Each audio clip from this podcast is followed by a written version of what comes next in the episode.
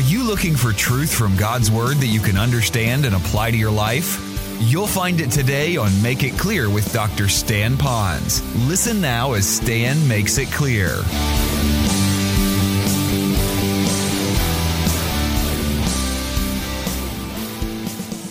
An improper word that they shared, they were angry, whatever it might be. That, that's sin. I don't want to put that down. But that's a lot different than for us to continually walk in this particular sinful pattern from our heart to our mind to our work to our lifestyle. And so he says that kind of person who's regarding iniquity, leaves iniquity, doesn't do business with that iniquity, he says he will not hear us. Doesn't say he can't hear us. It says he won't hear us. So that means he's choosing all of this. So, in our mind, folks, uh, God's promised to hear us, but maybe when we do choose to devote ourselves to prayer, part of the devotion to prayer is to bring about a change of mind and a change of life in you and me so that we have a better relationship with Him. Some of us, it has to stink so bad in our life before we finally want to clean ourselves up. We're so lazy with this stuff, or we think it's not so bad until someone says, You stink it. And I hope that's not the case. I'm not trying to spank you all today. I'm not, I'm not angry. I didn't have too much caffeine this morning. At the same time, though, I am I'm passionate about you and God getting it together. I love Him so much, and I love you so much, and some of you are close, but you could be closer. And that's what I want to do bring you together. All right, number three, because we need to hear from God. We need to hear from God. The verse says, I wait for you, O Lord. You will answer, O Lord my God. See, um, communication is really a two way street, and you kind of need both to do this thing and how important it is. And so we need to hear it from God. How many of you have cell phones? Okay, I don't don't turn them on. Don't you get a cell phone? Okay, we have cell phones too, and we have the plan that I could call Carol because she's on my plan as much as I want, and they don't charge me minutes. How many of you have a plan like that? Don't you love that plan? I really like that plan because I don't chew up my minutes. But I love Carol having I like Carol having her phone, especially when we go shopping at Costco. How many of you have ever been there? And somehow, whatever it is, Carol has a hard time staying right by me, you know? That's called tongue in cheek, okay? It's really me. So somehow we drift. And, you know, and I don't have time to look for her, you know? So I whip out my cell phone and speed dial Carol, and hopefully she has it where she can hear it. And then, Carol, where are you? Now, what really bothers me is when I see Carol in there, I punch the button. Hi, this is Carol. I'm sorry to be unable to take your call right now, but if you leave your name, you know, and I'm thinking, oh, where is she? Pick up that phone. Well, we know how frustrating it is in life. Let me just not make too much light of this. It's frustrating that I couldn't get her when I needed her and she back to me, etc. But let me tell you something. We can live through missing each other, contact at the mall or maybe at Costco. But I'm telling you, with the Lord, when we talk to Him, we dial Him up, He's right there. And He's right there to talk back to us and to have a real relationship with us. I'll talk about that a little bit later. Let's go to the next one, number four. Why should we be devoted to prayer? Because we need strength in temptation. It says this, but when you're tempted, and by the way, it doesn't say if you're tempted, it says when you're tempted. That means every one of you will be tempted. And the good news is Jesus was tempted too. And he's our model to show us that when we and get tempted, how to handle it. But here's what the verse says. It says, He will also provide a way out so that you can stand up under it, so that you don't have to crash and burn in the middle of that particular temptation. So all of us are going to be tempted. Now, when we're tempted, some temptations I don't have to pray about. Let's say that I'm tempted with lust, okay? And, and, and I'm in a provocative situation that could destroy my relationship with God, then destroy my relationship with Carol, and the rest of my life is in shambles because I'm tempted in a provocative situation, in a, in a moral, immoral situation. Now, I don't have to say when I'm being tempted, oh God, what should I do? Carol or this person? Carol or the, what should I, oh God, lead me, lead me. What do I do? Mm, help me out on this thing. If this person comes through the door, then that's do. I don't play those games because that you don't pray about because God has, here it is, God has clearly revealed what I do in that situation. Would you like to know what it is? It's a very simple four letter word F L E E. What's the word, everyone? Flee. So I don't have to pray. Now, I might have to pray, though. How am I going to flee? Where am I going to go? I'm not choosing, do I flee? It's now, how is this going to happen? And watch, it's not how it's going to happen because if it doesn't really work out, it must mean I should go back. No, it doesn't mean that. I've got to go. Now, which door am I going to leave? Or dive through the window? All right? So that's where my prayer is. Maybe another illustration might help you. Uh, a few years ago, I was on the mainland speaking, and this group put me up in a moderate hotel somewhere in the Midwest. I, I wanted to tell you the city, but I can't remember. All I do remember is after my plane landed, the jet lag, getting all settled in, getting ready for the next day, I, I, I go to bed about 9, 9.30. Sometime around 1 o'clock in the morning, I'm hearing this beating on the door, and I'm waking up, and I'm smelling some acid stuff. Just, a, just didn't smell right, let's put it that way and they're yelling, Get out of the building, it's on fire, run, it's on fire. And you know, you're waking up and you're, Whoa, I got what am I going to do? And it's cold outside and it's fire, and you're trying to put all this together. So I put my clothes on, and Carol wasn't with me, so the next most important thing you grab is what, everyone? Your computer. So I grab my laptop. Now, maybe you're not like me, but I grab my laptop. And so I look out into the hallway, and so now I have an opportunity. I already know, get out of the building, I don't have to pray. Get out of the building. But when I get out into the hallway, now I have some options. The fire personnel were there, and they were saying, don't go there, but go here. So I had a choice to make. Now, here's where I'm going with this. When we're tempted, and we go to the Lord and we have this devotion to God, then we want to please Him. And every decision, including every temptation that He puts before us, not tempting to sin now, just testing us to help us to go to our next level of spiritual growth or a breakthrough in our life. So when that begins to happen, now I go to Him and I already know that I need to, quote, get out of this building, but now what do I do? What do I do now? And the beauty of the Lord is He says, I promise to always make a way of escape. So you don't ask God you then say, Lord, guide me through this. And that's the beauty of it. But if you're not really seeking the Lord every day, parading before us are situations that are temptations to succeed, excuse me, temptations to sin or testing to succeed. And that's why our devotion to God is essential. People, people. That's why we have to make prayer the most critical thing for this new year, individually, for your sake, for your family's sake, for our health of our church's sake. And how healthy our church is might be how we are in the island. And there's no better, neater people to do this with than one another.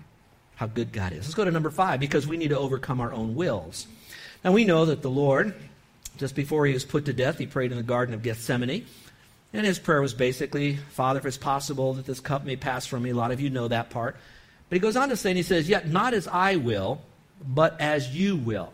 So, what he really wants to do is he wanted to show to us that he was willing to follow his Father's will, even in the face of the most excruciating situation that was about to confront him ever.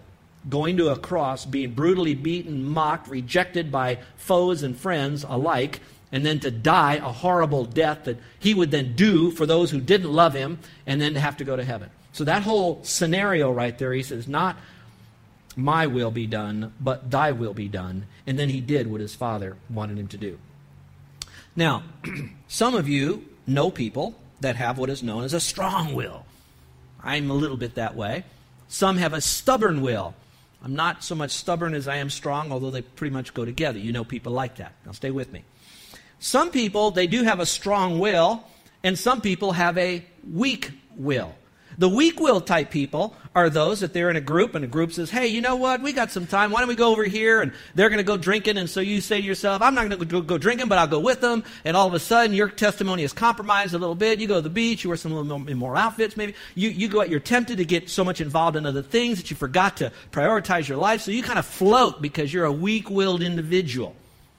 Then you got the strong willed, and you think, oh, they must be the good ones. They're disciplined. Sometimes they are so disciplined about what they want to do and their agenda and how they want everybody into their agenda. So a strong willed person is no better than a weak willed person. What you want to be is a spirit controlled person.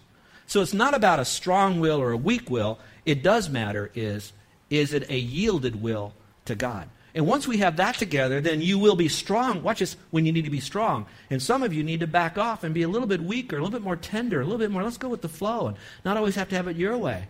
But you'll know how to do that appropriately when you've already saturated yourself in an intimacy with God through prayer. So, to overcome our own wills so we can have God's will. Number six, because we need help for what lies ahead. Very similar to the temptation and testing part, but maybe I could throw this out a little bit differently to you. None of us have a crystal ball. Just recently, what was sent into my email box was a list of the of the uh, predictions that were made for 2008, such as that the stock market was going to go great and, and people were going to go super rich and all this problem. Now we see all that's happening in America, etc. So nobody has a crystal ball. But even though we don't know what the whole future holds, all of us do know that there are certain things in our calendar that are more likely to happen. For example, some of you kind of know what your day will look a little bit like tomorrow. Some of you know that you have a doctor's appointment and you have to hear the report once it comes back. Some of you are facing a job change. Some of you are a little bit worried because you've got to confront someone in your family or maybe on the job about something and you know you got to talk to them about it and you, want to avoid that. So you know a little bit about the future that you got to do stuff. You just can't sit, soak, and sour. It's not just let go, let God stuff. Some of it is you got to take responsibility and do. And so, what do you do in that situation? That's why you have to be devoted to the Lord. Look at the one verse.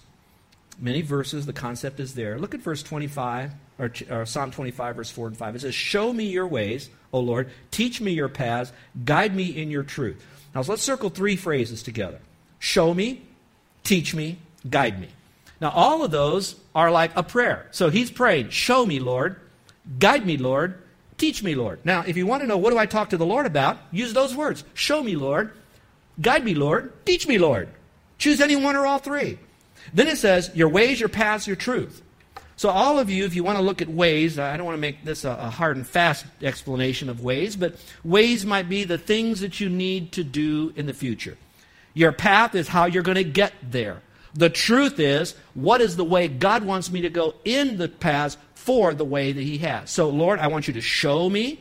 I want you to guide me. I want you to teach me. So, if someone's going to speak to me about what I should do, because I'm asking God to help me, let them teach me through your word. So, help them to be a word based person, Bible based person. Then I want them to show me who do I have as a model that I already know that is a person who is devoted to prayer. Stay with me. Who's devoted with prayer. So now when I have a need, I'm going to prayer partner up with them and have them pray for me. Now, parentheses. All of us are going to be given times that we need to be shown, guided, and taught. All of us. That's why this church desperately needs us to change this year. Why? We need to be the kind of person who can model the way, explain the way, and teach the way from a biblical basis. And for us to do that, we have to be already devoted to prayer. Your pastoral team, who has a responsibility to give an account of you to the Lord, and we want to do it with joy and not with grief. We're lovingly. We're calling you out, sheep. We're calling you out to come together for prayer. So, what lies ahead? And we always have that curveball that comes in, that person who didn't stop at the stoplight and smacks us from the back. We don't have time to prepare for that.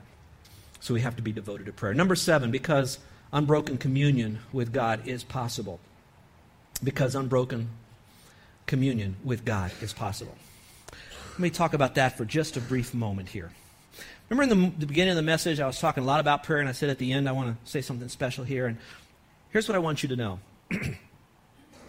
it is important for us to be devoted to prayer. Prayer is talking to God, it's communicating to God. I know all of that. But I want to change that just a little bit because we can give you prayer books, we can give you prayer lists, we can put together prayer meetings, we can get you all to do all the external prayer stuff, all the stuff to kind of, you know, make your prayer life look like it's spiritual. And by the way, none of that's wrong. All that's good. What makes it wrong is when you get so hung up on the external stuff and we miss that prayer is building a relationship with Him, developing an intimacy with Him, and we cannot do it apart from communicating with Him. So these things help us to get to a better goal, but it's not these things. I'm not committed to a prayer list. I'm not committed to, I am committed to Him. Now, watch. I find very few people who are devoted to Him who do not have some kind of structure to keep them together. In a book written by Max Lucado, and I don't read all of his stuff, very little of it actually, it, it doesn't feed me intellectually as much as maybe more devotionally. But in his book called Just Like Jesus, He writes about a man named Laubach, Frank Laubach. And Laubach wondered this, and I'm quoting Can we have that contact with God all the time? All the time awake? Fall asleep in his arms and awake in his presence? Can we attain that? Can we do his will all the time? Can we think his thoughts all the time? Can I bring the Lord back to my mind flow every few seconds so that God shall always be in my mind? I choose to make the rest of my life now an experiment in answering this question. At the age of 45, which I thought was interesting because usually by 45, your life is really rocking. Some of you that are younger, you're getting into that mode because you're trying to find everything and put it all together. But by the time we're here, we've got the plates in the air now, and they're spinning like crazy. But at 45, he resolved to live a life in what he called, and I'm quoting him now, continuous inner conversation with God in a perfect response to his will. Now, what is interesting is that he claims that in his journal, you will begin to see a dramatic change in his life because he chose, whatever called him out, to have this intimacy with God, being devoted with him in prayer, every few moments reflecting back to the Lord, making sure that God's will is his will and his will is God's will, no matter the cost. He said in his journal, his life changed. I would love to get that guy's journal. Not to challenge him, not to question him, but boy, would it be a rebuke to me about what I could have had that I didn't have because I wasn't willing to pay the same price that he paid. And I'd like for us to think about that. The message says this in Psalm 139. The psalmist writes, I'm an open book before you. Even from a distance, you know what I'm thinking, talking to the Lord. You, Lord, know when I leave and when I get back. I'm never out of your sight. You know everything I'm going to say before I start my first sentence. I look behind me, you're there. Then up ahead, you're there too. Your reassuring presence. I love that phrase. Coming and going. This is too much, too wonderful. I can't take it all in. I'm telling you, we all need that. And so I submit to you do you want to have the peace of God that passes all understanding? It comes when you are ready to say, I am willing to pay the price to be devoted to prayer, devoted to communicating with God, devoted to building an intimacy with Him by communicating with Him. Folks, our church is such a good church. You guests that are here, you think I'm mad at them. I'm not, and they, they know that I'm not. I'm not angry with them.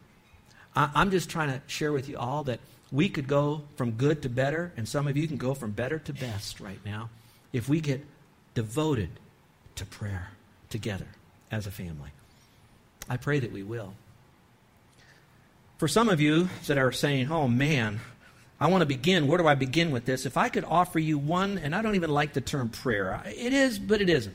It's the phrase, call upon the Lord. Hear that? Call upon the Lord. Now, is that a prayer? Is that an acknowledgement? How much do we want to split that theological hair? What we do know is that you're ceasing to think about what's all around you, and you are engaging in God. So call upon Him.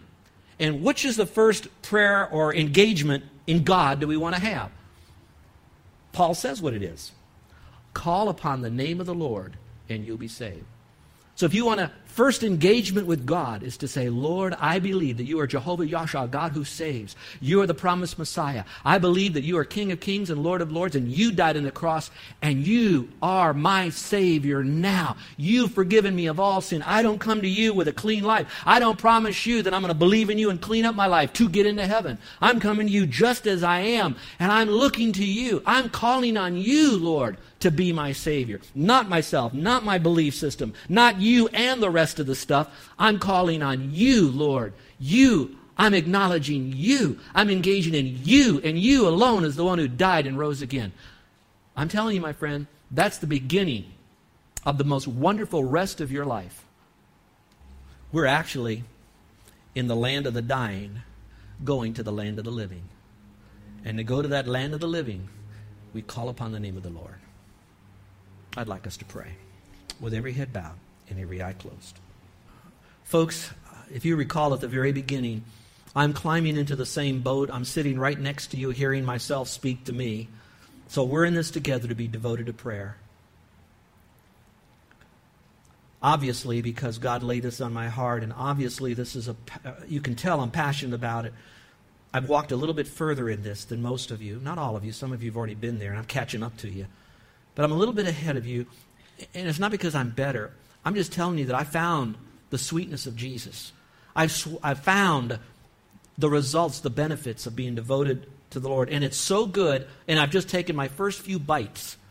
And I got to turn back to the people I love and say, Come, come, come. But you got to let go, let go, let go. Change your schedule. Don't get so involved in all the sports and the activities. Don't get so involved in the work stuff. Be careful. Your family, that means so much to you, can actually smother your relationship with God. Be careful of that. It doesn't mean abandon sports, abandon your family, abandon clubs. But it does mean change this year. If you want to keep getting the same old, same old out of your life, then I have the answer for you. Keep doing the same old, same old. But you will look back over your life and you'll say, I'm not living with the sin of things that I, I did wrong. I'm living with the sin of the things that I could have done that I didn't do right. And I love you too much for that. Every one of you. Those who listen on the radio, I don't even know who you are. Those of you that are listening on our podcast, I don't know who you are. But I'm a traveler in this world with you. So, in a certain way, I, I, I know what you're going through in some measure. And I'm trying to point you to Christ. And it's through the door of devotion to prayer to Him. First prayer call upon the name of the Lord, the name that says that He is Savior.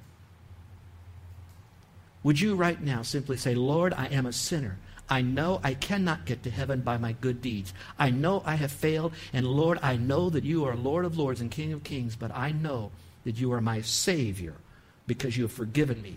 You've saved me from my sin. And I want to thank you for that. Is there anyone in here by an uplifted hand that would silently raise your hand without saying a word, indicate to me that you right now are calling upon the Lord, engaging in the Lord for prayer? Is there anyone? Put your hand up, put it down. Won't have you come forward, won't have you stand up, say anything. Is there anyone at all? Thank you. All right, now for the rest of us, this is time for you to take a step forward in being devoted to prayer. Maybe all the things that I said did not ignite you to this, but while I was speaking, the Spirit of God spoke to you about something else regarding prayer that's going to help you get to your next level of devotion to prayer. Whatever it is, respond to the prompting of the Holy Spirit as He uses the Word of God. But, folks, do not stay the way you've been going. All of us can go further. And I, I don't know all of you, but I can assume all of you could go further than you are. Please stretch. Please make some changes. How many of you would like to have prayer that together we're going to pray that we would be devoted to prayer? And you'd like to have prayer for that. Would you slip up your hand? Is there anyone at all? God bless you. Many hands. Now, I want to tell you that don't be afraid to make that commitment. Some of you, our daughter called and said, "Oh, Dad, uh, I um, I uh, I don't want to make any commitments this year because I don't want to feel badly if I don't commit it." And I said, "Sweetheart, think about that logic. Do you drive a car? Oh, yes. What about the time that you face a stop sign? What about the time you fail to do that? If you if you're worried about failing to stop at a stop sign, then you would never drive again, would you? Oh, no, I wouldn't. She said, Oh, I never thought of it that way. And I said, So make your commitment to the Lord and then lean on Him to help you to fulfill it. Enjoy the fruit of that, which will continue to motivate you to the glory of God. So stay focused on Him. Our gracious Heavenly Father, we come sitting and me standing, but in our hearts we are kneeling prostrate before you. You are the Lord, you are the King and we love you. And we first confess as believers in Christ that we have prayed. And some of us have been faithful in going a little bit further in prayer. But Lord, we know that we are anemic in what we could be doing in prayer. We know that prayer isn't the only part of our Christian walk. But as Scripture says, that we would continue and be devoted to prayer. And so, Lord, we thank you that you'll forgive us of the times we could have and should have and didn't. And we want to thank you now for the grace and the power as we move forward. But now, Lord, we need you. We're praying right now. We need you to help us to have the strength to say no to some of the good things so we now can do the great things for you. Help these dear people that are so caught up with a calendar so filled with family, so filled with work stuff, so filled with extracurricular activity, so filled with other things that are important, that are not sinful, but can be as a weight if it causes our busyness to be about other things rather than our Father's business. And so, Father, together we do this. And whether or not you choose to grow us as a church because of that, that's up to you. But we do know you'll grow us as a person. And we celebrate that. In Jesus' name, amen. You're listening to Make It Clear with the teaching of Dr. Stan Ponz, founder of Make It Clear Ministries. Make It Clear is dedicated to taking the Word of God with clarity into every person's world.